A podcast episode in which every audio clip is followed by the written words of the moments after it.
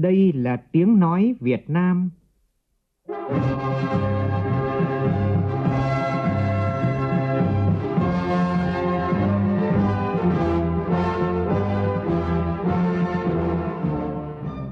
là tiếng nói Việt Nam, phát thanh từ Hà Nội, thủ đô nước Cộng hòa xã hội chủ nghĩa Việt Nam.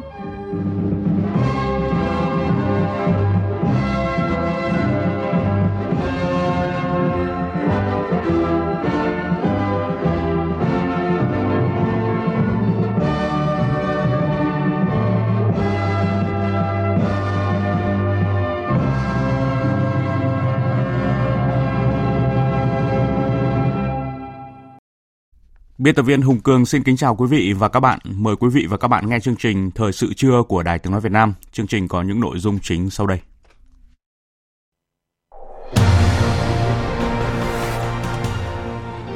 Chủ trì họp đánh giá kết quả thực hiện nhiệm vụ công tác Hội đồng thi đua khen thưởng Trung ương. Thủ tướng Nguyễn Xuân Phúc khẳng định quyết tâm thực hiện mục tiêu kép vừa chống dịch COVID-19 vừa đảm bảo các mục tiêu Quốc hội giao. Bé gái 3 tháng tuổi mắc Covid-19 tại Vĩnh Phúc đã được xuất viện vào sáng nay sau khi được điều trị khỏi bệnh. Tại Trung Quốc, ngày càng có nhiều tỉnh thành ngoài Hồ Bắc không có bệnh nhân mắc Covid-19 mới. Trong khi đó, các nhà khoa học nước này công bố nghiên cứu cho biết cơ chế lây lan của Covid-19 giống các loại cúm thông thường.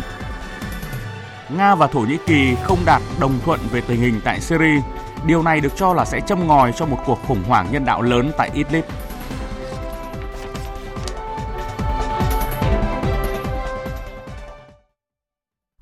Bây giờ là nội dung chi tiết.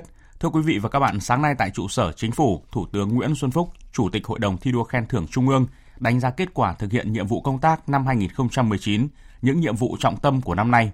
Phát biểu tại phiên họp, Thủ tướng nêu rõ, mục tiêu kép của năm nay là vừa chống Covid-19 thành công, vừa phải đảm bảo đạt các mục tiêu Quốc hội giao.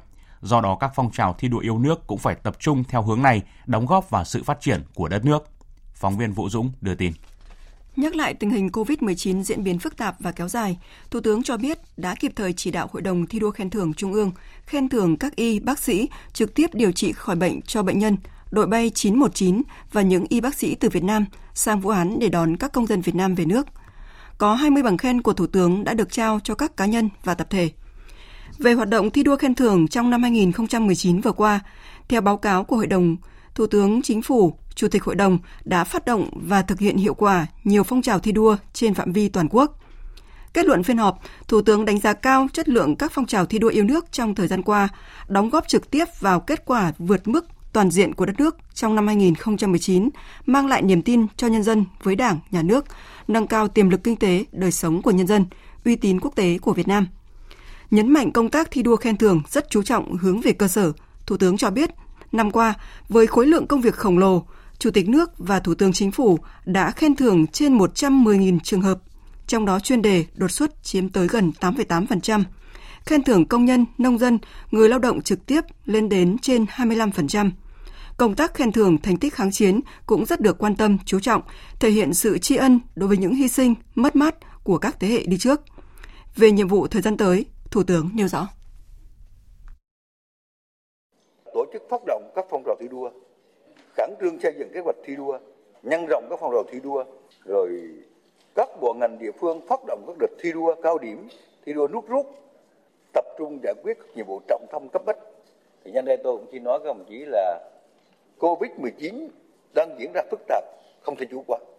Chúng ta có một yêu cầu rất nghiêm khắc ở các cấp, các ngành trong cái việc mà ngăn chặn có hiệu quả, có biện pháp y tế mạnh mẽ trong quần chúng, trong nhân dân để không được chủ quan dịch bệnh này những giải pháp chủ động của chúng ta là mang lại hiệu quả.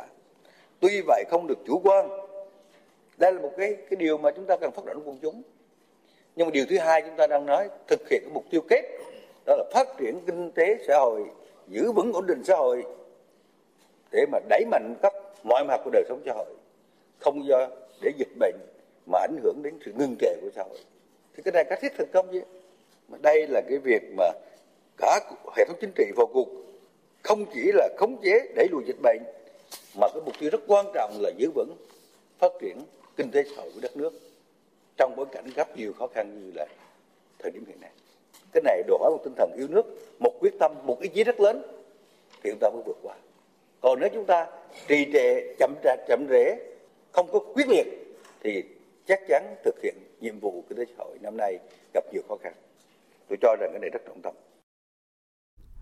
Đánh giá cao vai trò của các cơ quan truyền thông, Thủ tướng cho rằng công tác tuyên truyền, biểu dương, nhân rộng tấm gương điển hình tiên tiến đã chuyển biến rõ nét, trong đó có nhiều tấm gương điển hình tiên tiến, xả thân quên mình vì đất nước, những mô hình giảm nghèo, khởi nghiệp thành công.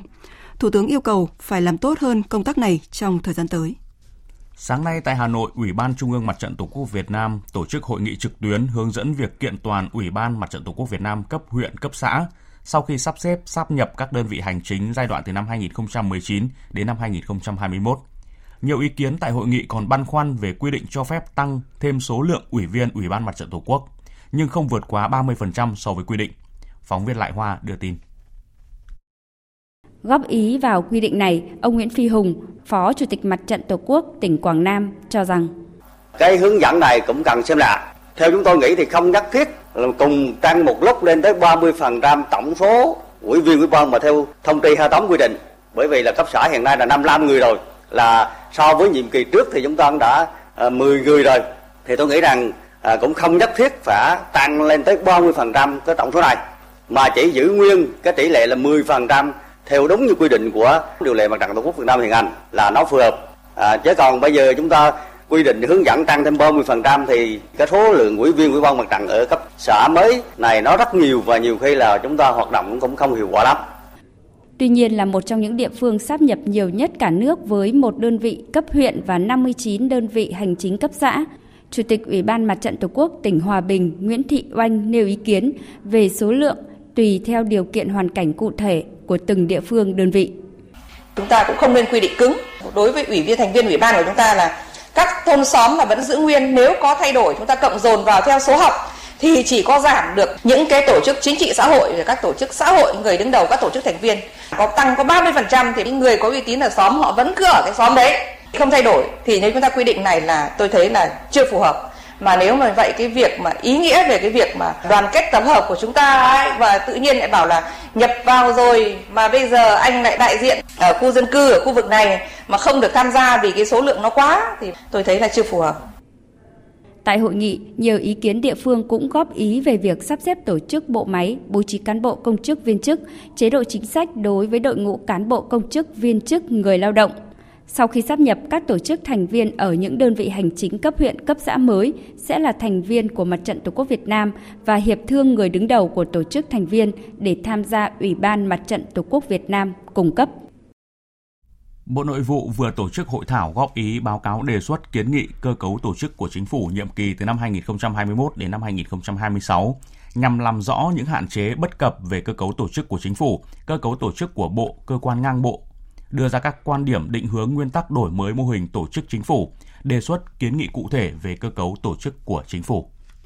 Tại hội thảo, các chuyên gia, nhà quản lý, nhà khoa học cho rằng muốn có một cơ cấu chính phủ tinh gọn, hoạt động hiệu lực, hiệu quả, cần phải đánh giá, giả soát và làm rõ chức năng, nhiệm vụ giữa các bộ, cơ quan ngang bộ, tránh tình trạng trồng chéo và trùng lắp. Bên cạnh đó, các ý kiến đều cho rằng cần đề xuất hai phương án về cơ cấu tổ chức chính phủ nhiệm kỳ 2021-2026 và đề xuất phương án lựa chọn. Trong mỗi phương án phải đánh giá được những ưu điểm, những hạn chế để có đề xuất phù hợp, đảm bảo mang tính thuyết phục cao và ứng dụng được trong thực tiễn. Theo các đại biểu, phải xác định thế nào là cơ quan ngang bộ, phải đánh giá được thực trạng hoạt động của bộ máy chính phủ hiện tại, đồng thời xác định rõ chức năng, nhiệm vụ giữa các bộ, không trùng lắp trồng chéo, thì mới thiết kế được cơ cấu tổ chức chính phủ hợp lý, đồng thời phải xác định chính phủ là chính phủ hành động, phục vụ hiệu quả người dân và doanh nghiệp với mục đích to lớn là phát triển kinh tế xã hội nhanh và bền vững, cơ cấu tổ chức chính phủ nhỏ nhưng phục vụ xã hội lớn, đề cao tính quản trị nhà nước và đề cao dân chủ. Đoàn đại biểu Bộ trưởng Quốc phòng các nước ASEAN ngày hôm nay có chuyến tham quan Bảo tàng lịch sử quân sự và Hoàng thành Thăng Long, hoạt động cuối trong khuôn khổ hội nghị hẹp các Bộ trưởng Quốc phòng ASEAN ADMM. Trước đó, hôm qua, hội nghị thông qua tuyên bố chung về hợp tác quốc phòng ASEAN ứng phó với COVID-19 cùng nhiều nội dung quan trọng được đưa ra bàn thảo. Hội nghị ADMM hẹp lần này tiếp tục chứng minh tính hiệu quả của tăng cường gắn kết nội khối nhằm ứng phó linh hoạt với các thách thức mới nổi lên. Phóng viên Phạm Hà, Phương Hoa thông tin. Các nước đều đánh giá cao Việt Nam trong việc chủ động đề xuất đưa ra sáng kiến xây dựng tuyên bố chung về hợp tác quốc phòng ASEAN ứng phó với COVID-19. Việc thông qua tuyên bố chung với sự đồng thuận cao đã thể hiện sự đoàn kết của các nước ASEAN trong việc đối phó với các thách thức, thể hiện rõ chủ đề của ASEAN năm 2020, gắn kết và chủ động thích ứng. Vấn đề an ninh biển cũng được đưa ra bàn thảo nhấn mạnh tầm quan trọng của đoàn kết đồng thuận ASEAN trong bối cảnh cạnh tranh của các nước lớn đối với khu vực biển, đề cao việc giải quyết các vấn đề bằng tham vấn và biện pháp hòa bình, ủng hộ tiến trình xây dựng COC thực chất. Hội nghị lần này cũng thống nhất về nguyên tắc một số nội dung, đặc biệt là hai bản tuyên bố chung của ADMM và ADMM cộng. Ấn tượng với sự chủ động và vai trò tích cực của Việt Nam là điều được nhiều đoàn đại biểu tham dự hội nghị khẳng định. Nhưng kết quả tại hội nghị lần này sẽ là bước mở đầu thuận lợi cho các hội nghị quốc phòng do Việt Nam tổ chức trong năm Chủ tịch ASEAN, đặc biệt là hội nghị ADMM và ADMM cộng vào cuối năm nay.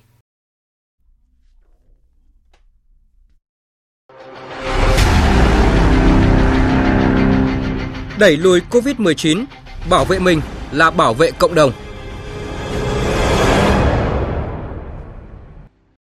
Thưa quý vị và các bạn về tình hình dịch bệnh COVID-19, trong 7 ngày qua cả nước không có ca mắc mới. Đến nay đã có 14 trong tổng số 16 bệnh nhân mắc bệnh được điều trị khỏi. Hai trường hợp còn lại là một Việt kiều Mỹ 73 tuổi đang chờ sức khỏe ổn định tại bệnh viện nhiệt đới thành phố Hồ Chí Minh và một người đang điều trị tại tỉnh Vĩnh Phúc đang tiến triển sức khỏe tốt, dự kiến sẽ được xuất viện trong những ngày tới liên quan đến cháu bé 3 tháng tuổi mắc COVID-19. Sáng nay tại Hà Nội, Bệnh viện Nhi Trung ương tổ chức xuất viện cho bé sau gần nửa tháng điều trị tại Bệnh viện Đa khoa khu vực Quang Hà, Bình Xuyên, Vĩnh Phúc và Bệnh viện Nhi Trung ương. Đây là một trong ba bệnh nhân được xuất viện ngày hôm nay tại miền Bắc. Phóng viên Văn Hải thông tin. Cháu bé 3 tháng tuổi được xuất viện là ca bệnh thứ 15 của Việt Nam nhiễm chủng mới của virus corona và là bệnh nhi duy nhất mắc bệnh COVID-19 tính đến thời điểm này. Bộ Y tế sau đó đã xác định cháu bé bị lây bệnh COVID-19 ở thế hệ F3, tức là lây nhiễm từ bà ngoại, mà bà ngoại bị lây bệnh từ con gái là một trong 8 công nhân đi tập huấn từ Vũ Hán Trung Quốc trở về. Tuy nhiên, mẹ của cháu bé không bị nhiễm bệnh, dù trước đó tiếp xúc gần với bệnh nhân và chăm sóc con gái 3 tháng tuổi này suốt quá trình điều trị. Giáo sư tiến sĩ Lê Thanh Hải, giám đốc Bệnh viện Nhi Trung ương cho rằng đây là bằng chứng cho thấy không phải trường hợp nào tiếp xúc gần với người mắc bệnh COVID-19 cũng bị lây bệnh này. Còn ông Lương Ngọc Khuê, Cục trưởng Cục Quản lý Khám chữa bệnh Bộ Y tế khẳng định, bệnh nhi COVID-19 không bị biến chứng và đã khỏi bệnh được xuất viện là một thành công của ngành y tế với công sức rất lớn của tập thể cán bộ y bác sĩ trực tiếp tham gia điều trị. Cái chiến lược về phân tuyến điều trị thực sự là linh hoạt theo cái các cái tình huống của dịch. Chúng tôi có các kịch bản, rất nhiều các cái tình huống đã được đặt ra. Về người bệnh mới ra viện mới ra viện về về cái lâm sàng của cái bệnh thì thôi. Nhưng mà về tâm lý về thể trạng thì vẫn còn cất, tiếp tục được theo dõi. Vẫn cần phải được quan tâm vẫn cần phải được động viên của các thầy thuốc. Cho nên chúng ta có y tế trung ương y tế cơ sở để chúng ta phối hợp. Thế cho nên vừa rồi chúng tôi cũng đã chỉ đạo ra viện rồi nhưng mà uh, y tế địa phương y tế cơ sở rồi các cái đơn vị ở trong tỉnh vẫn quan tâm với người bệnh này và tránh cái việc là bị kỳ thị người ta tủi thân à, cho nên là cái việc mà tiếp tục quản lý theo dõi là một cái việc hết sức đúng đắn. Vào chiều nay tại tỉnh Vĩnh Phúc, Bệnh viện Đa khoa khu vực Quang Hà, huyện Bình Xuyên cũng tổ chức cho hai bệnh nhân COVID-19 khác xuất viện. Như vậy tại miền Bắc sẽ chỉ còn một bệnh nhân COVID-19 đang điều trị tại Bệnh viện Đa khoa khu vực Quang Hà. Về tình hình dịch COVID-19 tại Trung Quốc, theo số liệu thống kê vừa công bố sáng nay, số lượng các tỉnh thành ngoài Hồ Bắc ở Trung Quốc không có các ca nhiễm COVID-19 mới trong ngày hôm qua. Tin của phóng viên Đài Tiếng Nói Việt Nam thường trú tại Trung Quốc. Riêng trong ngày hôm qua, đã có ít nhất 12 tỉnh thành và khu tự trị ở Trung Quốc không có các bệnh nhân nhiễm mới. Trong đó có tỉnh giáp biên với Việt Nam là Vân Nam, hay các địa phương như Thượng Hải, Phúc Kiến, Quý Châu, vân vân. Bên cạnh đó, cùng với những biện pháp mạnh tay và quyết liệt của chính phủ Trung Quốc, Số ca bệnh mới tăng thêm ở các địa phương ngoài Hồ Bắc cũng đã giảm liên tiếp 16 ngày, chỉ còn 45 trường hợp trong ngày 19 tháng 2. Số bệnh nhân được chữa khỏi ra viện ở nước này cũng liên tiếp 8 ngày đạt trên 1.000 ca mỗi ngày. Trong khi đó, số bệnh nhân nhiễm COVID-19 mới tăng thêm của tỉnh Hồ Bắc cũng giảm mạnh, chỉ còn 349 trường hợp của ngày 19 tháng 2 và là mức thấp nhất kể từ Tết đến nay. Tuy nhiên, cũng theo số liệu công bố chính thức, Số ca nhiễm mới tăng thêm ở Vũ Hán là 615 trường hợp, cao hơn nhiều so với toàn tỉnh Hồ Bắc.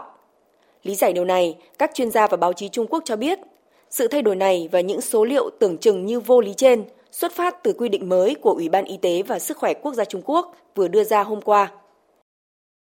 Trong khi đó, các nhà khoa học tại Trung Quốc vừa công bố một nghiên cứu mới cho biết cơ chế lây lan của dịch COVID-19 giống như các loại cúm thông thường.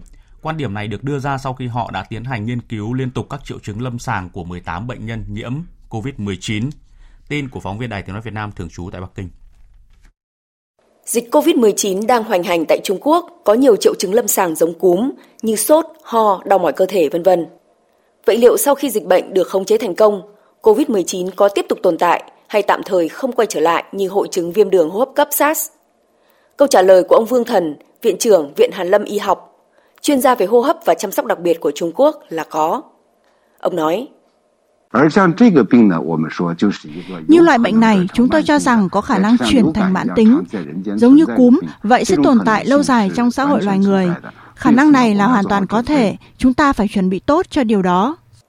Theo ông, dù từ góc độ dịch tễ học, virus học hay các biện pháp phòng chống, chữa trị và cả trong cuộc sống và hoạt động sản xuất, đều phải có những tính toán để đối phó với căn bệnh này, cũng như đặc điểm của mầm bệnh. Ông cho rằng các nghiên cứu khoa học sẽ giúp cho việc phòng chống căn bệnh này trở nên hữu hiệu hơn. Ông cũng thừa nhận, dù các phương pháp và thuốc men dùng để điều trị COVID-19 đã nhiều hơn, nhưng sự hiểu biết về căn bệnh này vẫn còn rất ít ỏi. Tất cả đều đang trong giai đoạn tìm tòi và sự tìm tòi này cũng mới chỉ là sơ khai. Về tình hình lây nhiễm COVID-19 ngoài Trung Quốc, theo văn phòng phòng chống dịch bệnh Trung ương Hàn Quốc thì tính đến 9 giờ sáng nay đã có 31 người nhiễm COVID-19 mới, nâng tổng số người nhiễm ở nước này lên 82 người. Phóng viên Đài Tiếng Nói Việt Nam tại khu vực Đông Bắc Á đưa tin. Trong 31 người nhiễm mới có tới 30 người sống tại Daegu Yongbuk và một người sống ở Seoul. Đặc biệt có hai bệnh nhân được cho là làm trong ngành y tế, 5 người được đang kiểm tra xem có tiếp xúc với những người ai khác không. Riêng khu vực Daegu Yongbuk đến nay đã có 48 người nhiễm virus corona, được coi là nơi bùng phát dịch bệnh nhiều nhất ở Hàn Quốc. À, kiểm tra ban đầu, à, những trường hợp này đều bị lây nhiễm từ người sang người do tiếp xúc. Trước đó ngày 19 tháng 2 đã có 22 người nhiễm mới, thủ đô Seoul là nơi có bệnh nhân tăng lên hàng ngày. À, trước tình hình dịch bệnh diễn biến phức tạp, Hàn Quốc đã đưa ra nhiều biện pháp phòng chống dịch bệnh à, bao gồm việc tăng cường hạn chế đi lại, nhất là từ vùng dịch Hồ Bắc Trung Quốc. Ngày hôm qua, à, chuyên cơ của Tổng thống à, Hàn Quốc đã đưa 7 công dân trên du thuyền Diamond Princess về nước à, sau khi xét nghiệm âm tính với virus corona. Còn theo Bộ Y tế và Lao động Nhật Bản, hai người trên thuyền Diamond Princess đã tử vong sáng nay. Tin của phóng viên Đài Tiếng Nói Việt Nam thường trú tại Nhật Bản. Hai bệnh nhân này ở độ tuổi ngoài 80 gồm một nam và một nữ, tuy đã được đến bệnh viện nhưng đã trong tình trạng nguy kịch và đã tử vong sau đó. Như vậy, cho đến nay đã có 3 người tại Nhật Bản chết do dịch COVID-19. Trước đó ngày hôm qua 19 tháng 2, những hành khách đầu tiên trên du thuyền đã lên bờ sau khi được xét nghiệm âm tính với virus corona. Dự kiến trong 3 ngày tới, toàn bộ hành khách và thủy thủ đoàn sẽ lên bờ kết thúc thời gian trên thuyền. Trong vòng 3 ngày tới, tất cả những du khách trên thuyền Diamond Princess sẽ được lên bờ. Ờ, mỗi ngày có tới 4 ờ, đến 500 hành khách ờ, sau khi kiểm tra y tế nếu cho kết quả âm tính với virus corona sẽ được cách ly 14 ngày tại trung tâm y tế của Nhật Bản đã được chỉ định trước đó.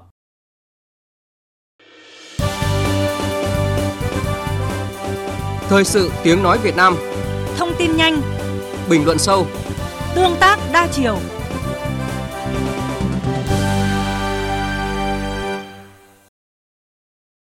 Mời quý vị nghe tiếp chương trình Thời sự trưa của Đài Tiếng Nói Việt Nam.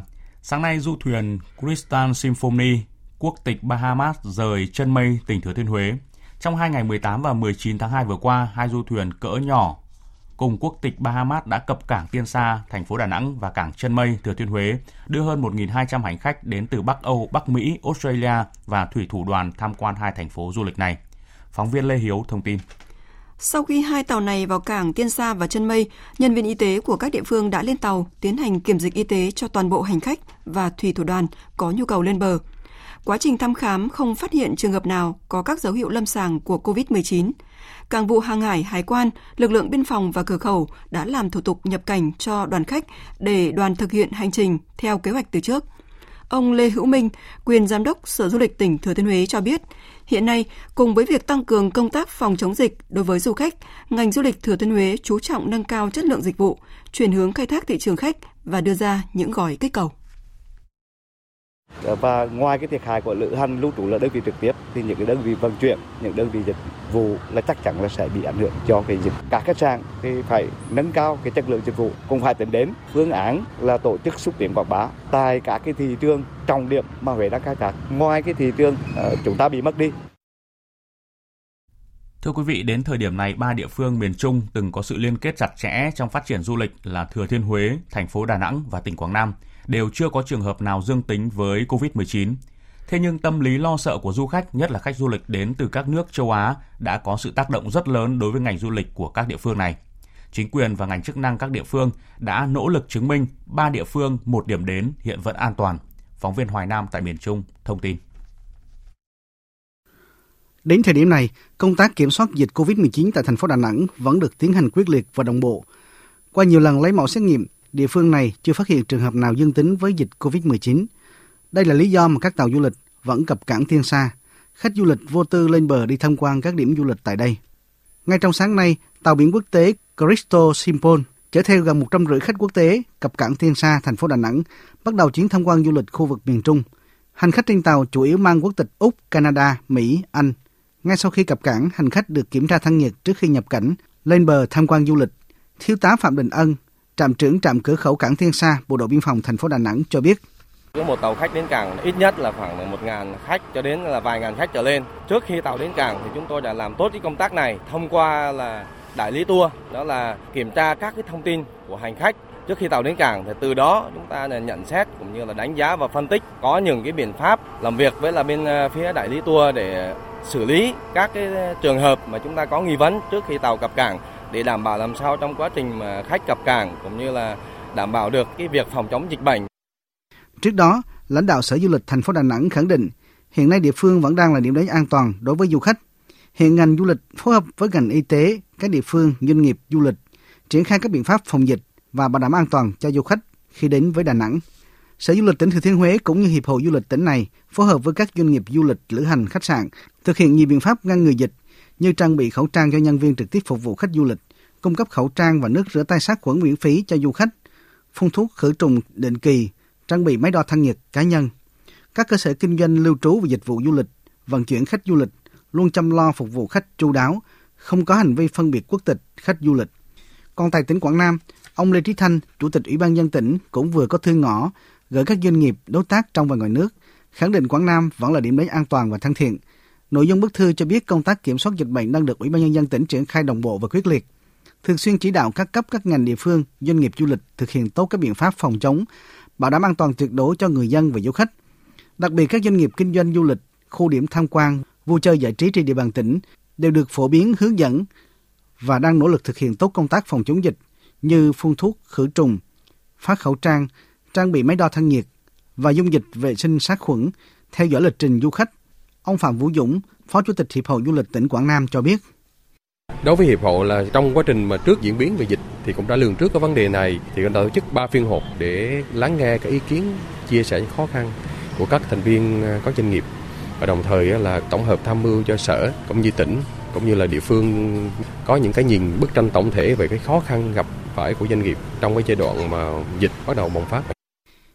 Hiện nay bức thư ngõ của Chủ tịch Ủy ban dân tỉnh Quảng Nam đang được Sở Văn hóa Thể thao và Du lịch tỉnh này dịch ra 6 thứ tiếng gồm Anh, Pháp, Đức, Nhật, Hàn, Thái Lan để gửi đến các tổ chức quốc tế, cơ quan ngoại giao một số thị trường khách trọng điểm nhằm cung cấp thông tin chính thống về tình hình phòng chống dịch bệnh hiện nay của tỉnh Quảng Nam, nhất là nỗ lực của chính quyền, khối doanh nghiệp du lịch. Ông Phan Thanh Hồng, Giám đốc Sở Văn hóa Thể thao và Du lịch tỉnh Quảng Nam cho biết, hiện nay chính quyền địa phương ban hành nhiều văn bản liên quan đến công tác phòng chống dịch, cũng như các khu du lịch, điểm đến các cái điểm đến khu đến là vẫn hết sức là an toàn. Qua kiểm tra theo dõi thì đều có ờ, phát khẩu trang, hướng dẫn ờ, phun khử trùng, rồi đều có bố trí máy đo thân nhiệt và cử các tổ hướng dẫn du khách, rồi ờ, tổ taxi để mà phục vụ cho những khách gặp khó khăn. Và lượng khách châu Âu đến tỉnh không có giảm giảm chủ yếu khách châu Á thôi. Kể cả là khách châu Âu họ còn thấy họ rất là thích thú với lại khu cổ Hội An, yên bình Quý vị và các bạn đang nghe chương trình Thời sự trưa của Đài Tiếng Nói Việt Nam. Tiếp theo sẽ có những nội dung chính sau đây.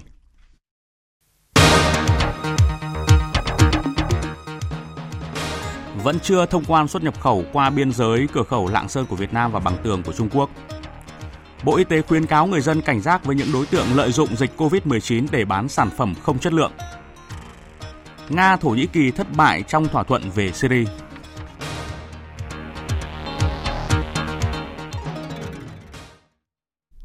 Thưa quý vị và các bạn, theo thỏa thuận giữa các đơn vị chức năng tỉnh Lạng Sơn và Bằng Tường Trung Quốc, hai bên nối lại việc xuất nhập khẩu qua biên giới từ 8 giờ sáng nay.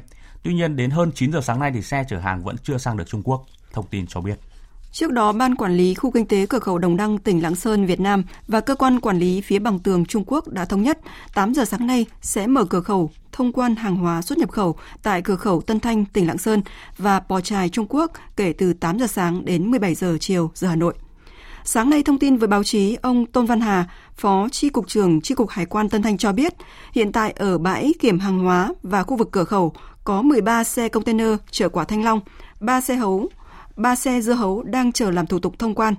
Tuy nhiên, đến hơn 9 giờ, việc xuất hàng qua biên giới Việt Trung vẫn chưa được triển khai. Thưa quý vị, do kinh doanh ế ẩm về dịch bệnh COVID-19, tiểu thương buôn bán tại chợ An Đông, trung tâm thương mại An Đông thuộc quận 5 thành phố Hồ Chí Minh đã đồng loạt ký và gửi đơn xin giảm thuế lên chính quyền địa phương. Phản ánh của phóng viên Xuân Ngà Ngọc Lê thường trú tại thành phố Hồ Chí Minh. Đã có hơn 1.000 tiểu thương buôn bán tại chợ An Đông gửi đơn đến Ủy ban nhân dân quận 5 thành phố Hồ Chí Minh kiến nghị xin được giảm thuế vì tình hình kinh doanh giảm sút nghiêm trọng, sức mua tại nhiều quầy hàng gần như bằng không kể từ sau Tết Nguyên đán. Cụ thể, từ sau xuất hiện dịch bệnh COVID-19, mọi hoạt động kinh doanh tại chợ An Đông gần như đông cứng hoàn toàn. Bởi vậy, chiều ngày 19 tháng 2, tập thể tiểu thương đã đồng loạt gửi đơn đến lãnh đạo các cấp trong quận đề xuất được xem xét giảm 50% thuế hàng tháng trong thời gian từ 3 đến 6 tháng, bắt đầu tính từ tháng 2 năm 2020.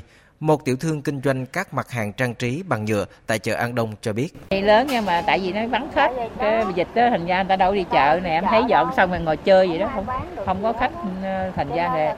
người ta chỉ kiến nghị là xin giảm thuế thôi đâu.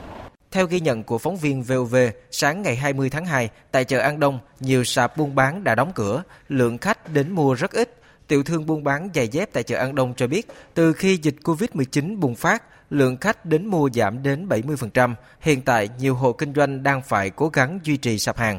Một số quầy sạp thì đã treo bảng sang nhượng. Chủ sạp giày dép Trâm Anh Một kiến nghị. Chứ không có bán như hồi xưa. Mấy năm nay chợ họ quá trời người bán. Toàn là ngồi bán. Ngồi từ sáng tới chiều có người chậm lắm. Không có mở hàng luôn. Chợ ấy lắm. Thì ở đây người ta mong muốn là giảm thuế cho người ta. Sáng cùng ngày, Ban quản lý chợ An Đông, Trung tâm thương mại An Đông đang làm việc với Ủy ban nhân dân quận 5 thành phố Hồ Chí Minh để giải quyết tâm tư nguyện vọng của tiểu thương tại khu vực này. Sáng nay, công ty trách nhiệm hữu hạn thương mại Gaiacốt đã trao tặng 60 chai dung dịch rửa tay khô nhãn hiệu Dr. Covid loại 500ml cho Bệnh viện Bệnh nhiệt đới Trung ương, cơ sở 2 ở Kim Trung, Đông Anh, Hà Nội. Đây là cơ sở đầu ngành về điều trị bệnh truyền nhiễm ở nước ta, đã điều trị khỏi cho 5 bệnh nhân COVID-19. Bà Nguyễn Minh Giang, giám đốc công ty Gaiacốt cho biết cái thời gian vừa rồi ấy, các cái sản phẩm phục vụ cho phòng ngừa dịch rất là khan hiếm trên thị trường thì à, nhận thức được điều này, công ty chúng tôi cũng đã rất là cố gắng để có thể đưa sản phẩm Dr. Covid ra thị trường sớm. Mặc dù à, nguyên vật liệu cũng như là các cái vật tư để sản xuất hiện nay cũng khá là khó khăn à, nhưng chúng tôi vẫn cố gắng đóng góp một phần cho các công tác điều trị cho bệnh nhân tại bệnh viện nhiệt đới trung ương. Chúng tôi rất mong muốn góp được một phần nhỏ cho công tác điều trị của các y bác sĩ ở đây. Công an quận Thanh Xuân, thành phố Hà Nội cho biết vừa phối hợp với lực lượng chức năng tạm giữ 300 chiếc thẻ đeo diệt virus do nước ngoài sản xuất. Tin cho biết. Trước đó vào chiều qua, lực lượng chức năng tiến hành kiểm tra đối tượng có biểu hiện nghi vấn đang chào bán hàng tại khu vực cổng chợ thuốc Hapurico số 85 Vũ Trọng Phụng. Qua kiểm tra, lực lượng chức năng phát hiện gần 300 sản phẩm được quảng cáo là thẻ đeo diệt virus do nước ngoài sản xuất, không có hóa đơn chứng từ chứng minh nguồn gốc xuất xứ, không có kiểm định chất lượng. Đây là loại thẻ được các đối tượng chào bán trên mạng xã hội với công dụng phòng chống COVID-19. Bước đầu xác định chủ lô hàng là Phạm Tiến Mạnh, sinh năm 1997, quê quán tỉnh Thái Nguyên. Phạm Tiến Mạnh cho biết số thẻ chống virus này được nhập lậu từ nước ngoài và giao bán trên mạng xã hội với công dụng khi đeo thẻ này sẽ làm sạch không khí xung quanh, ngăn chặn vi khuẩn, virus có hại như là virus corona. Giá cho loại thẻ này là từ 200.000 đồng đến 300.000 đồng một chiếc. Bộ Y tế khuyến cáo người dân cần cảnh giác với các đối tượng lợi dụng dịch bệnh COVID-19 để buôn bán kinh doanh bất hợp pháp trục lợi. Khi tiêu dùng sản phẩm, nhất là các sản phẩm phòng phục vụ phòng chống dịch bệnh liên quan đến an toàn về sức khỏe cần phải thông thái kẻo tiền mất tật mang. Cách phòng chống dịch COVID-19 tốt nhất, an toàn và hiệu quả nhất hiện nay đó là áp dụng các biện pháp ngăn ngừa virus lây lan xâm nhập vào cơ thể mà Bộ Y tế đã khuyên cáo. Sử dụng các sản phẩm đã được cơ quan chức năng chuyên môn kiểm chứng, chứng nhận và khuyến nghị nên dùng.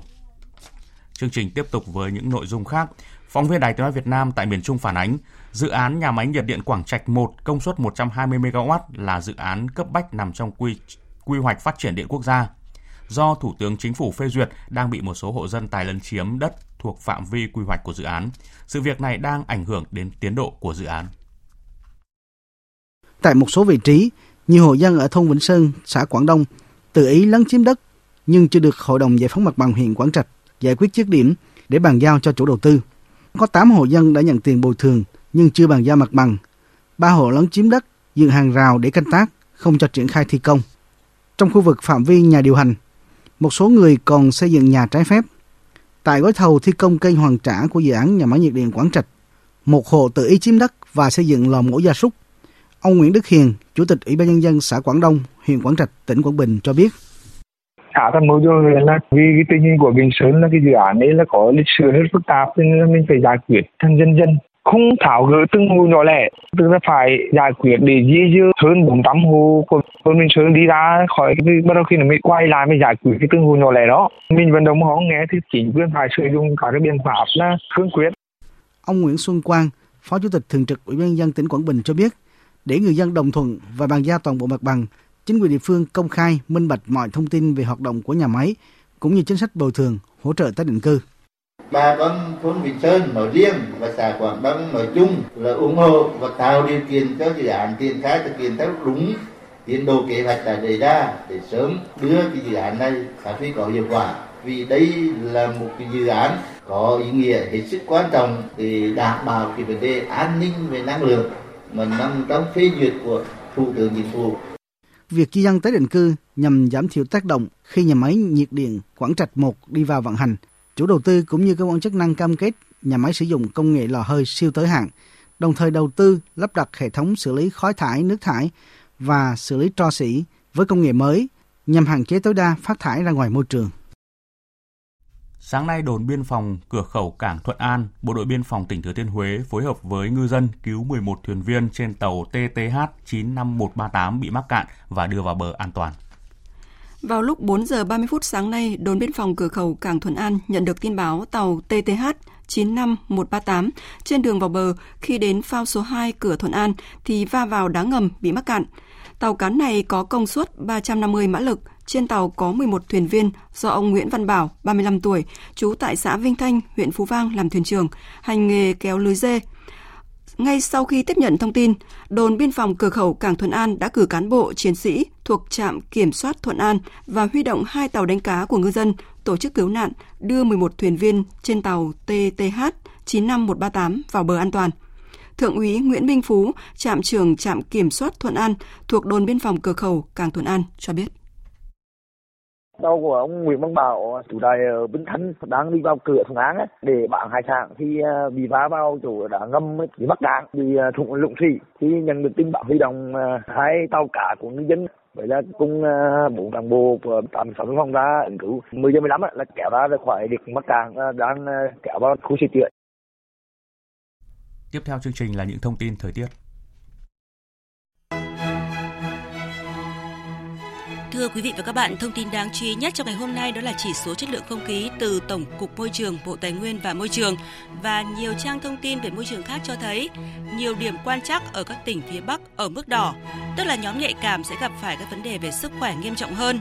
À, các tỉnh phía Nam hầu hết là ở mức cam, mức không tốt cho nhóm nhạy cảm và nhiều nơi ở các tỉnh thành khác như là Bắc Giang, Thái Nguyên, Hải Dương có chỉ số ô nhiễm không khí trên 200, mức cảnh báo mọi người bị ảnh hưởng tới sức khỏe nghiêm trọng hơn. À, và với mức độ chỉ số ô nhiễm không khí như vậy thì quý vị và các bạn hãy nhớ chú ý và liên tục cập nhật thông tin để có biện pháp mà thích hợp bảo vệ sức khỏe của à, chính bản thân mình và gia đình. Còn trong ngày hôm nay thì cả nước có một ngày thời tiết khá đẹp với nắng xuất hiện ở tất cả ba miền.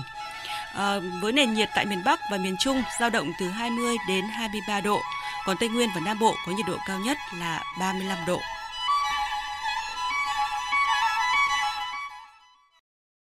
Chuyển sang phần tin thế giới, từ ngày 10 đến ngày 19 tháng 2 vừa qua, tại trụ sở Liên Hợp Quốc New York của Mỹ, diễn ra khóa họp thứ 58 của Ủy ban Phát triển Xã hội với chủ đề Nhà ở giá rẻ và bảo trợ xã hội để giải quyết tình trạng vô gia cư. Huy Hoàng, phóng viên Đài Tiếng Nói Việt Nam thường trú tại Mỹ, đưa tin. Phát biểu tại phiên họp, đại diện đoàn Việt Nam nhấn mạnh việc giải quyết tình trạng vô gia cư đòi hỏi khuôn khổ pháp lý và chính sách toàn diện, khẳng định vai trò quan trọng của hệ thống bảo trợ xã hội giúp giải quyết hiệu quả tình trạng này. Chia sẻ trợ giúp xã hội của Việt Nam được thiết kế theo nguyên tắc vòng đời, gồm các chính sách hỗ trợ từ độ tuổi ấu thơ đến người già với mạng lưới cơ sở cung cấp dịch vụ trợ giúp xã hội trên toàn quốc như các trung tâm công tác xã hội, cơ sở chăm sóc nuôi dưỡng người già, người khuyết tật, trẻ mồ côi, mô hình ngôi nhà tạm lánh dành cho phụ nữ và trẻ em bị bạo lực gia đình, mô hình ngôi nhà bình yên hỗ trợ phụ nữ và trẻ em là nhận nhân của tình trạng buôn bán người. Thảo luận tại khóa họp, từ thực tiễn quốc gia, các nước đề cập các nguyên nhân chính dẫn tới tình trạng vô gia cư, đặc biệt là tác động của biến đổi khí hậu, thiên tai, xung đột, bất bình đẳng, nghèo đói, thiếu cơ hội việc làm, không tiếp cận được bảo trợ xã hội. Cũng tại Mỹ, sáng nay theo giờ Việt Nam, Tổng thống Mỹ Donald Trump đã có bài phát biểu vận động tranh cử tại thành phố Phoenix, thủ phủ của bang Arizona. Đây là cuộc vận động tranh cử đầu tiên trong ba cuộc vận động tranh cử mà Tổng thống Donald Trump sẽ thực hiện trong chuyến đi dài ngày tới bờ Tây nước Mỹ và cũng là lần đầu tiên ông Donald Trump xuất hiện tại địa điểm này kể từ tháng 10 năm 2018. Chuyến đi nhằm tiếp thêm động lực củng cố nền tảng chính trị của Tổng thống Donald Trump và gây quỹ cho chiến dịch tranh cử của ông. Hôm qua, người phát ngôn Bộ Ngoại giao Trung Quốc Cảnh Sảng đã phản đối mạnh mẽ quyết định của Mỹ khi coi một số cơ quan thông tấn báo chí của nước này tại Mỹ là cơ quan ngoại giao. Tin của Đinh Tuấn, phóng viên Đài Tiếng Nói Việt Nam thường trú tại Bắc Kinh, Trung Quốc. Ông Cảnh Sảng nhấn mạnh, Mỹ luôn đề cao tự do báo chí, tuy nhiên trên thực tế lại cản trở gây khó khăn đối với các hoạt động tác nghiệp bình thường của cơ quan thông tấn báo chí của Trung Quốc tại Mỹ. Điều này là không thể chấp nhận được. Trung Quốc đốc thúc Mỹ từ bỏ cách nhìn phiến diện, mang hình thái ý thức cũng như tư duy chiến tranh lạnh, dừng ngay các hoạt động sai lầm gây tổn hại đến hợp tác và tin cậy giữa hai bên. Trung Quốc sẽ bảo lưu quyền phản đối mạnh mẽ hơn nữa về vấn đề này. Trước đó, hôm 18 tháng 2, hãng CNN dẫn lời một quan chức ngoại giao của Mỹ cho biết Mỹ sẽ đưa 5 cơ quan thông tấn báo chí của Trung Quốc, bao gồm hãng tin Tân Hoa Xã, Đài truyền hình quốc tế Trung Quốc, Đài phát thanh quốc tế Trung Quốc, Trung Quốc Nhật báo và Nhân dân Nhật báo vào danh mục các phái bộ nước ngoài. Sự thay đổi trong việc xác định tư cách thực thể này có nghĩa là tất cả 5 cơ quan thông tấn báo chí nói trên từ nay sẽ phải xin phép Bộ Ngoại giao Mỹ khi muốn mua hay thuê địa điểm đặt văn phòng hoạt động ở Mỹ. Ngoài ra, các cơ quan này cũng sẽ phải đáp ứng nhiều tiêu chí theo quy định đối với một phái bộ nước ngoài. Các quan chức Ngân hàng Dự trữ Liên bang Mỹ Fed bày tỏ lo ngại nền kinh tế vẫn đối mặt với nhiều rủi ro tiềm tàng khi căng thẳng thương mại Mỹ-Trung đã có chiều hướng được cải thiện sau khi hai bên ký kết thỏa thuận giai đoạn 1. Theo biên bản cuộc họp chính sách của Fed từ ngày 28 đến ngày 29 tháng 1 công bố ngày hôm qua, Ban điều hành của Fed đã đánh giá thỏa thuận thương mại Mỹ-Trung giai đoạn 1 cũng như hiệp định thương mại tự do mới với Mexico và Canada đã giúp giảm các nguy cơ và dường như đã cải thiện lòng tin của doanh nghiệp. Nhưng một số quan chức vẫn thận trọng khi cho rằng tác động của thỏa thuận với Trung Quốc sẽ tương đối hạn chế. Chính sách thương mại vẫn tiềm ẩn những bất chắc ở mức cao với nguy cơ xuất hiện các căng thẳng mới cũng như leo thang mới trong các căng thẳng cũ các quan chức ghi nhận rằng thỏa thuận với Trung Quốc sẽ vẫn duy trì một tỷ lệ lớn các loại thuế quan và nhiều công ty đã phải điều chỉnh hoạt động sản xuất và dây chuyền cung ứng. Tờ tiền Polymer mệnh giá 20 bảng của Anh đã chính thức được đưa vào lưu hành từ ngày hôm qua. Đây là tờ tiền thứ ba của Anh được làm từ polymer, loại vật liệu bền hơn giấy sau khi các tờ bạc polymer mệnh giá 5 bảng và 10 bảng lần lượt được đưa vào lưu hành năm 2016 và 2017. Tờ tiền 20 bảng này in bức chân dung tự họa của họa sĩ thế kỷ 19 Turner cùng với hình một trong những bức tranh nổi tiếng nhất của ông, The Fighting Temeraire, mô tả hành trình cuối cùng của con tàu đóng vai trò quan trọng trong chiến thắng của Hải quân Anh trước Pháp trong trận chiến Trafalgar năm 1805. Giới chức Ngân hàng Trung ương Anh cho biết việc chuyển tờ tiền mệnh giá 20 bảng từ giấy sang chất liệu polymer đánh dấu một bước tiến lớn trong cuộc chiến chống tiền giả. Nga và Thổ Nhĩ Kỳ đã thất bại trong việc đạt thỏa thuận nhằm giảm căng thẳng tại tỉnh Idlib của Syria. Động thái này diễn ra sau khi Thổ Nhĩ Kỳ và Syria đụng độ tại Idlib khiến cả hai bên đều thương vong. Những diễn biến này được cho là sẽ đe dọa phá vỡ các mối quan hệ hợp tác phức tạp cũng như các thỏa thuận mong manh và châm ngòi cho một cuộc khủng hoảng nhân đạo lớn tại Idlib. Biên tập viên Anh Tuấn tổng hợp thông tin. Thông báo kết quả của vòng tham vấn mới nhất giữa Nga và Thổ Nhĩ Kỳ về cách thực thi thỏa thuận tại tỉnh Imlip của Syria, Ngoại trưởng Nga Sergei Lavrov cho biết.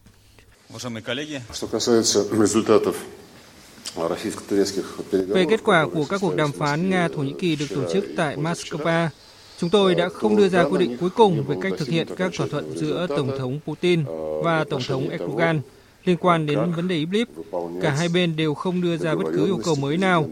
Cả hai bên đều cho rằng cần phải thực thi thỏa thuận mà lãnh đạo hai nước đạt được về tình hình tại tỉnh Idlib của Syria.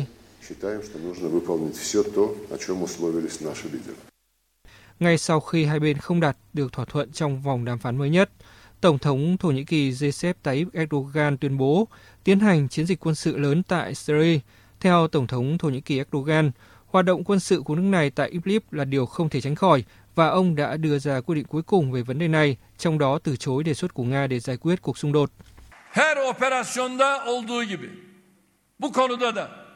Mặc dù các cuộc đàm phán sẽ tiếp tục, nhưng sự thực là cả hai bên còn lâu mới đáp ứng được yêu cầu của nhau tại bàn đàm phán. Thổ Nhĩ Kỳ đã sẵn sàng để thực hiện các kế hoạch riêng của mình, giống như các hoạt động đã từng thực hiện. Chúng tôi có thể tiến hành bất cứ kế hoạch nào trong vòng một đêm. Trước tình hình leo thang đến mức nghiêm trọng tại khu vực Idlib, Tây Bắc Syria sau khi Thổ Nhĩ Kỳ và Nga, hai nhân tố chủ chốt trong khu vực đe dọa lẫn nhau. Hôm qua, đặc phái viên Liên Hợp Quốc về Syria ông Gray Peterson cho rằng quốc gia Trung Đông này đang ở bên bờ vực của tình trạng bạo lực ngày càng tồi tệ.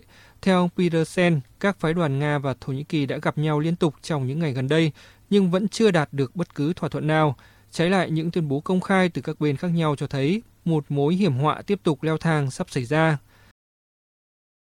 Ủy ban châu Âu vừa công bố chiến lược của Liên minh châu Âu EU trong lĩnh vực trí tuệ nhân tạo nhằm bắt kịp đà phát triển của Mỹ và Trung Quốc trong lĩnh vực này. Phóng viên Huỳnh Điệp, cơ quan thường trú Đài Tiếng Nói Việt Nam tại Pháp theo dõi khu vực Tây Âu đưa tin. Phát biểu trong cuộc họp báo giới thiệu chiến lược của EU trong lĩnh vực trí tuệ nhân tạo, bà Ursula von der Leyen, Chủ tịch Ủy ban châu Âu, kêu gọi Liên minh châu Âu phát triển công nghệ sử dụng trí tuệ nhân tạo một cách có trách nhiệm và được con người làm chủ.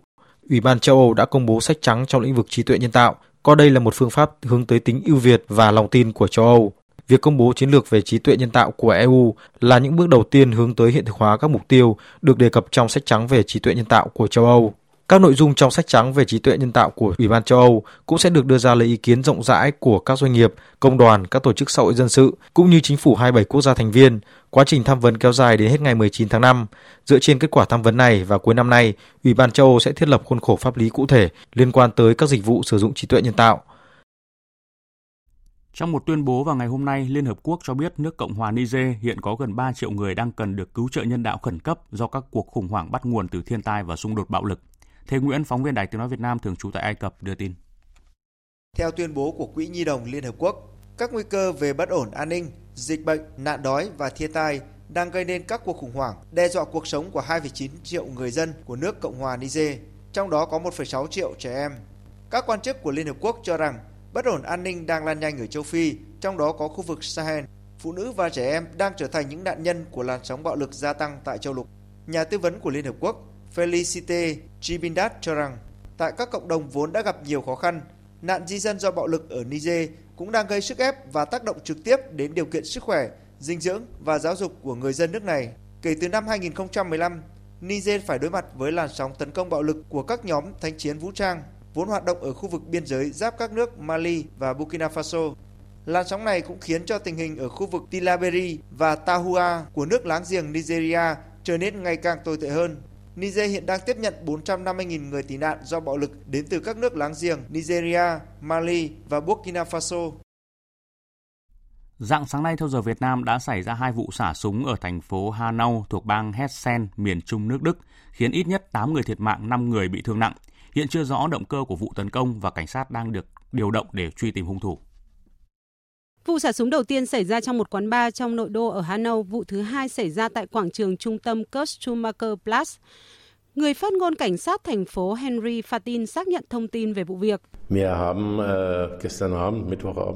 Khoảng 10 giờ đêm qua, chúng tôi nhận được thông tin có hai vụ xả súng tại hai địa điểm khác nhau tại Hanau. Lực lượng cảnh sát đầu tiên đến hiện trường và xác nhận rằng có hai vụ tại Helmach và quảng trường Kurt Chúng tôi xác nhận có 8 người thiệt mạng và hiện chúng tôi chưa có manh mối gì về hung thủ. Hiện chưa rõ có bao nhiêu nghi phạm liên quan cũng như chưa rõ động cơ của hai vụ xả súng. Trong khi tờ Het Central cho biết đã tìm thấy một nghi phạm và một người khác chết trong một căn hộ ở Hanau. Đức trong thời gian gần đây đã là mục tiêu của các vụ tấn công khủng bố cực đoan, trong đó có vụ tấn công nghiêm trọng nhất tại Berlin vào tháng 12 năm 2016, làm 12 người thiệt mạng. Các vụ tấn công mang xu hướng cực hữu đang trở thành mối lo ngại đặc biệt của chính quyền Đức.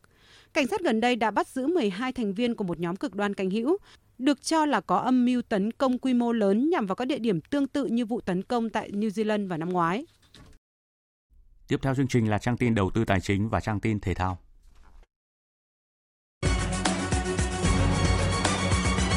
Trang tin đầu tư tài chính. Thưa quý vị, trên thị trường thế giới, giá vàng hôm nay đạt ngưỡng 1.600 đô la Mỹ một ounce, không chịu áp lực chốt lời. Ở trong nước, vàng miếng được tập đoàn vàng bạc đá quý Doji niêm yết ở mức giá mua vào là 44 triệu 608 000 đồng một lượng và bán ra ở mức là 44 triệu 880 000 đồng một lượng, tức là giảm 40 000 đồng chiều mua vào và tăng 400 000 đồng chiều bán ra so với chốt phiên giao dịch ngày hôm qua. Trong khi đó thì tỷ giá ngoại tệ biến động mạnh, tăng cao nhất giai đoạn 2017-2019. Cụ thể, ngân hàng nhà nước niêm yết giá đô la Mỹ ở mức 23.228 đồng đổi 1 đô la Mỹ. Còn trên thị trường tự do, mệnh giá 1 đô la Mỹ được mua vào ở mức là 23.200 đồng và bán ra ở mức 23.220 đồng 1 đô la Mỹ, tăng 10 đồng ở cả hai chiều mua vào và bán ra so với phiên trước.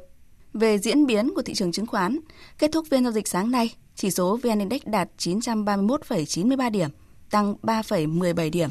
HNX Index đạt 109,37 điểm, tăng 0,07 điểm. Upcom Index đạt 56,25 điểm. Liên quan đến hoạt động của khối ngân hàng, trước diễn biến phức tạp của dịch bệnh COVID-19, Ngân hàng Nhà nước đã yêu cầu các ngân hàng thương mại không được tăng lãi suất, kể cả lãi suất huy động nhằm hạn chế tác động tiêu cực tới tốc độ tăng trưởng toàn nền kinh tế. Một thông tin đáng chú ý khác, ba ngân hàng gồm Ngân hàng Thương mại Cổ phần Quân đội, Ngân hàng Thương mại Cổ phần Sài Gòn Hà Nội và Ngân hàng Thương mại Cổ phần Bắc Á vừa ký hợp đồng khung cho vay gián tiếp với Quỹ Phát triển Doanh nghiệp nhỏ và vừa. Thực hiện hợp đồng, các ngân hàng sẽ phải hoàn tất văn bản hướng dẫn và quy trình giải ngân để khoản vay đầu tiên có thể đến tay khách hàng là doanh nghiệp thuộc diện nhỏ và vừa từ giữa tháng 3 tới đây. Đầu tư tài chính biến cơ hội thành hiện thực. Đầu tư tài chính biến cơ hội thành hiện thực. Quý vị và các bạn thân mến, Condotel là chủ đề nóng trong giới đầu tư bất động sản. Và hôm nay, phóng viên Thành Trung sẽ chuyển tới quý vị và các bạn những thông tin đáng chú ý về chủ đề này. Quý vị hãy lắng nghe, tham khảo, bởi đây là loại hình bất động sản có tiềm năng phát triển lớn nhưng cũng nhiều cạm bẫy, rủi ro, cần thận trọng. Loại hình bất động sản du lịch mới này đã xuất hiện từ năm 2014, ngay khi thị trường bắt đầu hồi phục. Trong suốt thời gian đó, các doanh nghiệp phải đối mặt với nhiều thách thức để lách luật mà phát triển. Một số địa phương còn dùng khái niệm không có trong luật nào để đặt tên cho loại hình này là đất ở không hình thành đơn vị ở.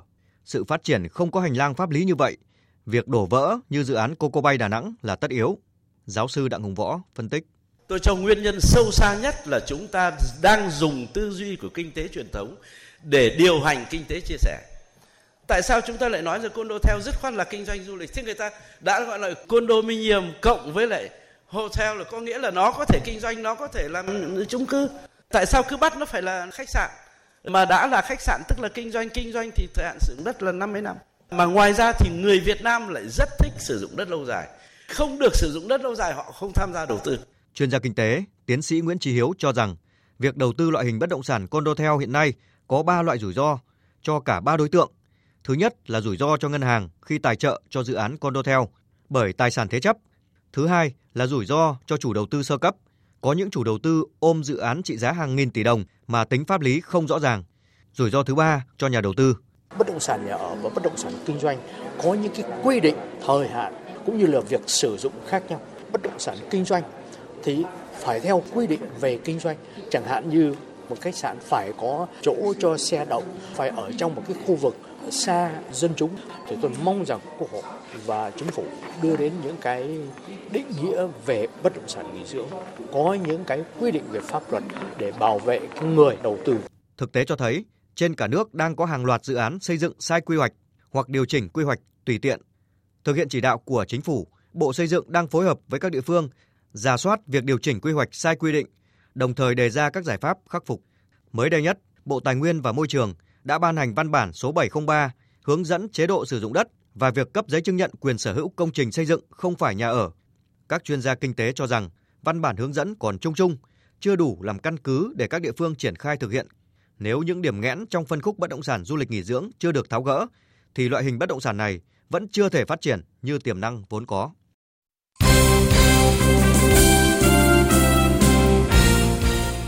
Thưa quý vị và các bạn, duy trì guồng tập luyện chuẩn bị cho trận tranh siêu cúp quốc gia, câu lạc bộ Hà Nội có trận đấu giao hữu và hòa một đều với câu lạc bộ Viettel vào chiều qua trên sân vận động Hàng Đẫy. Với tính chất là trận cầu giao hữu nhưng là để ra soát lực lượng, lắp ghép bộ khung thi đấu cho mùa giải mới. Ban huấn luyện hai đội bóng đều tung ra đội hình mạnh nhất trong hiệp đầu. Nếu như phía chủ nhà Hà Nội, những Đình Trọng, Duy Mạnh, Hùng Dũng, Đức Huy, Văn Quyết cùng với hai ngoại binh Papioma và Moses đều có mặt từ đầu. Phía bên kia, câu lạc bộ Viettel cũng có sự phục vụ của thủ môn Nguyên Mạnh, cặp trung vệ Quế Ngọc Hải, Bùi Tiến Dũng. Phía trên là Hoàng Đức, Đức Chiến, Trọng Hoàng và Minh Tuấn, cùng với trung phong Bruno, vua phá lưới V-League 2019. Sau trận đấu, đội trưởng Văn Quyết chia sẻ. Ở Hà Nội hiện tại bây giờ à, có những cầu thủ mới và cũng có những cầu thủ trẻ mới đồn lên thì à, với quyết Mỹ thì à, trong một cái quãng thời gian cũng khá là dài và đặc biệt là cũng có những chuyến du đấu các cầu thủ trẻ và đặc biệt là Di Mario cũng đã hòa nhập rất là tốt với Hà Nội. Mọi người đều thấy là những cái trận đấu giao hữu rất là quan trọng đối với tất cả những cái cầu thủ mới đến. Việc hòa nhập và nó tốt hơn hay không tốt là phụ thuộc vào đội bóng qua những cái trận đấu giao hữu. Mặc dù vẫn mặc trang phục thi đấu và có mặt trên băng ghế dự bị, tuy nhiên tiền vệ Quang Hải không vào sân một phút nào và cho biết nguyên nhân là do có chút đau nhẹ ở bắp đùi. Em đang cố gắng hoàn thiện bản thân từng ngày và bước vào một mùa giải mới thì đương nhiên là cá nhân em ờ, luôn phải ờ, cố gắng tập luyện chăm chỉ. Sau một thời gian ờ, nghỉ cũng được được sự điều chỉnh được huấn luyện viên trưởng giáo án tập luyện cũng như là để có một cái phong tốt nhất để bước vào một mùa giải mới sắp tới. Từ ngày 17 đến ngày 22 tháng 3 tới đây, tại Malaysia sẽ diễn ra giải xe đạp vô địch và vô địch trẻ châu Á 2020. Đây cũng là giải đấu quốc tế quan trọng đầu tiên trong năm của xe đạp Việt Nam. Xe đạp Việt Nam đang trong giai đoạn trẻ hóa mạnh mẽ, chính vì vậy ở giải châu Á lần này, các thành viên gạo cội của đội tuyển Nam sẽ không tham dự, thay vào đó là những nhân tố triển vọng đang ở lứa tuổi trẻ và U23. Trong khi đó ở tuyển nữ, các thành viên của tập đoàn Lộc Trời vẫn là nhân tố chủ lực. Ông Nguyễn Ngọc Vũ, Tổng thư ký Liên đoàn xe đạp mô tô thể thao Việt Nam cho biết. Về lực lượng vào thời điểm này thì có thể nói là ở nữ thì chúng ta đang có lực lượng tương đối tốt. Chúng ta có thể cạnh tranh huy chương ở hầu hết các nội dung thi đấu lần này giải vô châu Á từ nội dung đồng đội tính giờ, từ cá nhân tính giờ cho đến ờ, các nội dung đồng hàng. Mục tiêu chúng tôi sẽ có huy chương vàng ở các nội dung của nữ và ờ, ở nội dung của trẻ cũng sẽ phải có huy chương, ờ, thậm chí là cả nam. Một trong những gương mặt được kỳ vọng lớn nhất ở giải đấu lần này có thể kể đến là nữ hoàng xe đạp Nguyễn Thị Thật. Bên cạnh đó, những cái tên như Kim Ngân hay Bùi Thị Quỳnh cũng là những nhân tố có thể tạo nên bất ngờ. Phong độ của thật tôi nghĩ là vẫn là rất là tốt và cũng đang là cái con át chủ bài của chúng ta. Ngoài thật ra thì cũng còn một số vận động viên khác chúng tôi mới gọi lên ví dụ như là Bùi Thị Quỳnh, người vừa giành huy chương vàng ở nội dung tính giờ cá nhân 3 km ở giải vô địch quốc gia rồi thông số rất là tốt. Chúng tôi cũng hy vọng thì với cái nội dung cái lực lượng như thế thì thực ra với lực lượng nữ chúng ta ở Đông Nam Á cũng như ở châu Á thì chúng ta đang là đang là tốt đầu. Chúng ta sẽ cố gắng thể hiện được đúng cái khả năng của mình. Theo kế hoạch, trước khi lên đường sang Malaysia, các tay đua nữ sẽ tham dự giải xe đạp quốc tế Bình Dương. Dạng sáng nay tiếp tục diễn ra hai cặp đấu lượt đi thuộc vòng 1/8 UEFA Champions League. Đương kim Á quân Tottenham nhận thất bại khi tiếp Leipzig tại sân nhà, còn Valencia thua đậm trong chuyến làm khách của Atalanta. Leipzig tấn công ồ ạt sang phần sân Tottenham ngay sau tiếng còi khai cuộc và liên tục khiến khung thành của đội chủ nhà trao đảo, nhưng hiệp 1 của trận đấu khép lại mà không có bàn thắng. Sang hiệp 2, Leipzig giảm tốc độ trận đấu và Tottenham có điều kiện dâng cao. Tuy nhiên, khi thế trận có vẻ sáng sủa thì Tottenham bất ngờ nhận bàn thua sau khi Ben Davies phạm lỗi với Koran Laimer trong vòng cấm. Trọng tài cho đội khách đưa hưởng quả đá phạt đền và Timo Werner thực hiện thành công ghi bàn thắng duy nhất của trận đấu. Sau trận, huấn luyện viên Jose Mourinho bên phía Tottenham cho rằng Kết quả là 1-0 chứ không phải là 10-0. Đó là tỷ số mở và kết quả này là bình thường. Chúng tôi không phải là đội bóng đầu tiên để thua trên sân nhà và sau đó có thể giành chiến thắng trên sân khách. Vậy thì tại sao chúng tôi không tiếp tục giữ vững niềm tin? Về trận đấu tiếp theo với Leipzig, tôi vẫn chưa chắc chắn vấn đề thể lực của các cầu thủ trên hàng công ra sao và chúng tôi sẽ chiến đấu trong giới hạn cho phép. Còn trên sân San Siro, Atalanta có chiến thắng 4-1 trước Valencia. Sau trận đấu, huấn luyện viên Gasperini của Atalanta bày tỏ sự phấn khởi. Một kết quả tuyệt vời. Tất cả đã cùng nhau làm nên chiến thắng này. Đây là một buổi tối mà chúng tôi sẽ nhớ mãi. Nó như một món quà tặng cho cả đội và cho các cổ động viên. 4-1 là kết quả không thể tin được. Với chiến thắng cách biệt, Atalanta đang nắm trong tay lợi thế lớn để giành vé vào tứ kết Champions League. Dự báo thời tiết Phía Tây Bắc Bộ có mưa vài nơi, chiều giảm mây hưởng nắng, đêm không mưa, gió nhẹ, trời rét. Nhiệt độ từ 12 đến 27 độ. Phía Đông Bắc Bộ, chiều và đêm có mưa nhỏ vài nơi, mưa phùn và sương mù, gió đông đến đông nam cấp 2 cấp 3, đêm trời rét. Nhiệt độ từ 13 đến 26 độ. Các tỉnh từ Thanh Hóa đến Thừa Thiên Huế có mưa mưa nhỏ rải rác, gió nhẹ, nhiệt độ từ 17 đến 26 độ. Các tỉnh ven biển từ Đà Nẵng đến Bình Thuận, chiều nắng đêm có mưa rào vài nơi, gió đông bắc cấp 2 cấp 3, nhiệt độ từ 19 đến 32 độ. Tây Nguyên, chiều nắng đêm có mưa vài nơi, gió đông bắc cấp 2 cấp 3, nhiệt độ từ 16 đến 29 độ. Các tỉnh Nam Bộ, chiều nắng, riêng miền Đông có nơi nắng nóng, đêm không mưa, gió đông bắc cấp 2 cấp 3, nhiệt độ từ 21 đến 35 độ. Khu vực Hà Nội có mưa nhỏ vài nơi, mưa phùn và sương mù, gió đông đến đông nam cấp 2 cấp 3, trời rét. Nhiệt độ từ 17 đến 23 độ. Dự báo thời tiết biển, Bắc Vịnh Bắc Bộ có mưa vài nơi, tầm nhìn xa trên 10 km, gió đông bắc đến đông cấp 3 cấp 4. Nam Vịnh Bắc Bộ có mưa rào rải rác và có nơi có rông, tầm nhìn xa trên 10 km, giảm xuống còn 4 đến 10 km trong mưa, gió đông cấp 3 cấp 4. Vùng biển từ Quảng Trị đến Quảng Ngãi, khu vực từ Bình Định đến Ninh Thuận có mưa rào vài nơi tầm nhìn xa trên 10 km, gió đông bắc cấp 4 cấp 5. Vùng biển từ Bình Thuận đến Cà Mau, khu vực Bắc Biển Đông, khu vực giữa Biển Đông có mưa rào vài nơi, tầm nhìn xa trên 10 km, gió đông bắc cấp 6 giật cấp 7 biển động. Vùng biển từ Cà Mau đến Kiên Giang không mưa tầm nhìn xa trên 10 km, gió đông cấp 4. Khu vực Nam Biển Đông, khu vực quần đảo Trường Sa thuộc thành phố Đà Nẵng có mưa rào và rông vài nơi, tầm nhìn xa trên 10 km. Gió đông bắc cấp 5, riêng vùng biển phía Tây cấp 6, cấp 7, giật cấp 8, biển động mạnh. Khu vực quần đảo Hoàng Sa thuộc tỉnh Khánh Hòa có mưa vài nơi tầm nhìn xa trên 10 km, gió đông bắc cấp 5, có lúc cấp 6, giật cấp 7 biển động. Vịnh Thái Lan có mưa rào vài nơi tầm nhìn xa trên 10 km, gió đông cấp 4. Những thông tin thời tiết vừa rồi đã kết thúc chương trình Thời sự trưa nay của Đài Tiếng Nói Việt Nam. Chương trình do các biên tập viên Hùng Cường, Hoàng Ân, Thu Hòa biên soạn và thực hiện với sự tham gia của kỹ thuật viên Hồng Vân, chịu trách nhiệm nội dung Nguyễn Mạnh Thắng.